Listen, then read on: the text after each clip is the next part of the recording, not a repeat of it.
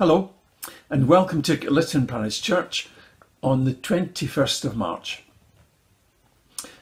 We are going to have a look at the life of Peter today, just a, a quick run through, picking up some of the things in his life that gave him experiences that he could talk about and reflect on in his first letter to the Christians scattered throughout the Roman Empire. I've entitled this talk Learning from Experience specifically Peter's. And we're going to look at a few verses in 1 Peter 5 in which I imagine that he might be reflecting on some of his life journey with Jesus as he gives these bits of advice to the scattered believers throughout the Roman Empire. So let's go. Verse 6 he says, Humble yourselves under the hand of God, that he may exalt you. Peter was a big mouth. He often spoke before engaging his brain. And when Jesus first called him, although we thought maybe a humble fisherman, I think he was a pretty arrogant one. His bravado showed at various times in the Gospels, and the one that stands out to me is when Jesus was washing the disciples' feet. And Peter was the one who said, No, Lord, you will never wash my feet. And Jesus had to rebuke him for his stubbornness, for his arrogance.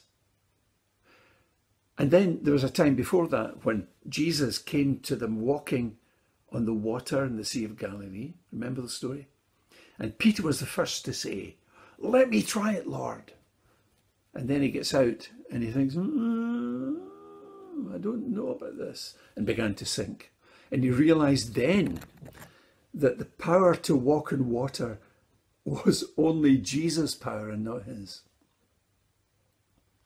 So he learned to humble himself. Verse 7, next one. Give all your worries and cares to God, for he cares about you. I wonder how long it took Peter to learn that lesson.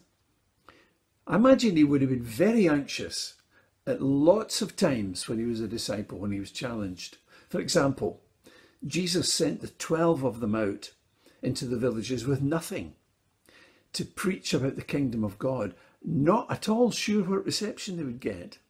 He must have been anxious then. Or when Jesus said, See all these thousands of people, feed them, please, and here's a wee boy's lunch. Use that. And he'd be thinking, what? But he proved that Jesus was more than sufficient for the task. Um, and he must have been anxious when God told him to go to a Roman centurion's house called Cornelius and preach the gospel of Jesus.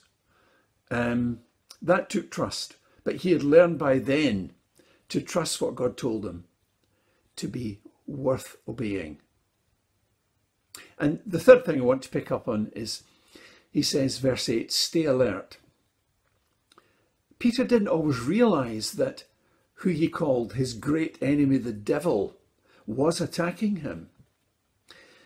Just after he declared that Jesus was the Christ, the Son of the living God, almost in the next breath, Peter says, Jesus, don't go to Jerusalem. That's a bad idea. And Jesus says, Get behind me, Satan. Peter did not know that he was being used by the enemy to try and stop Jesus in his tracks.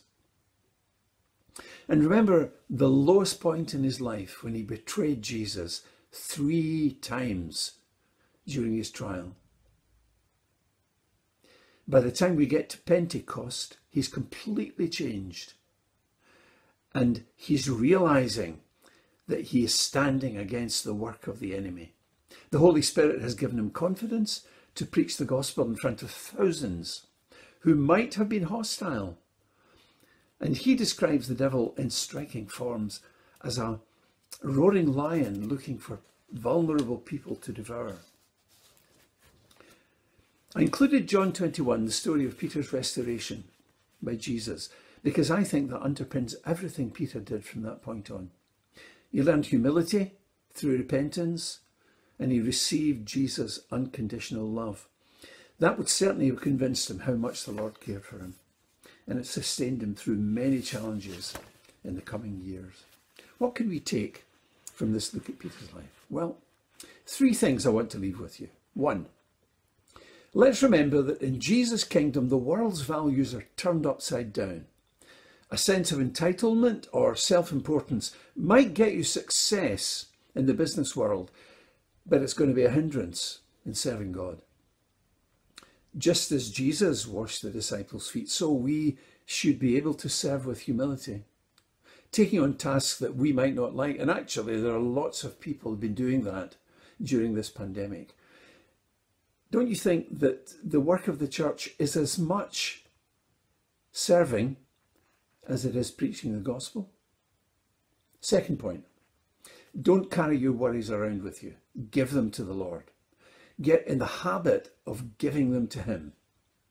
Do you realize how much God loves you and wants what's best for you?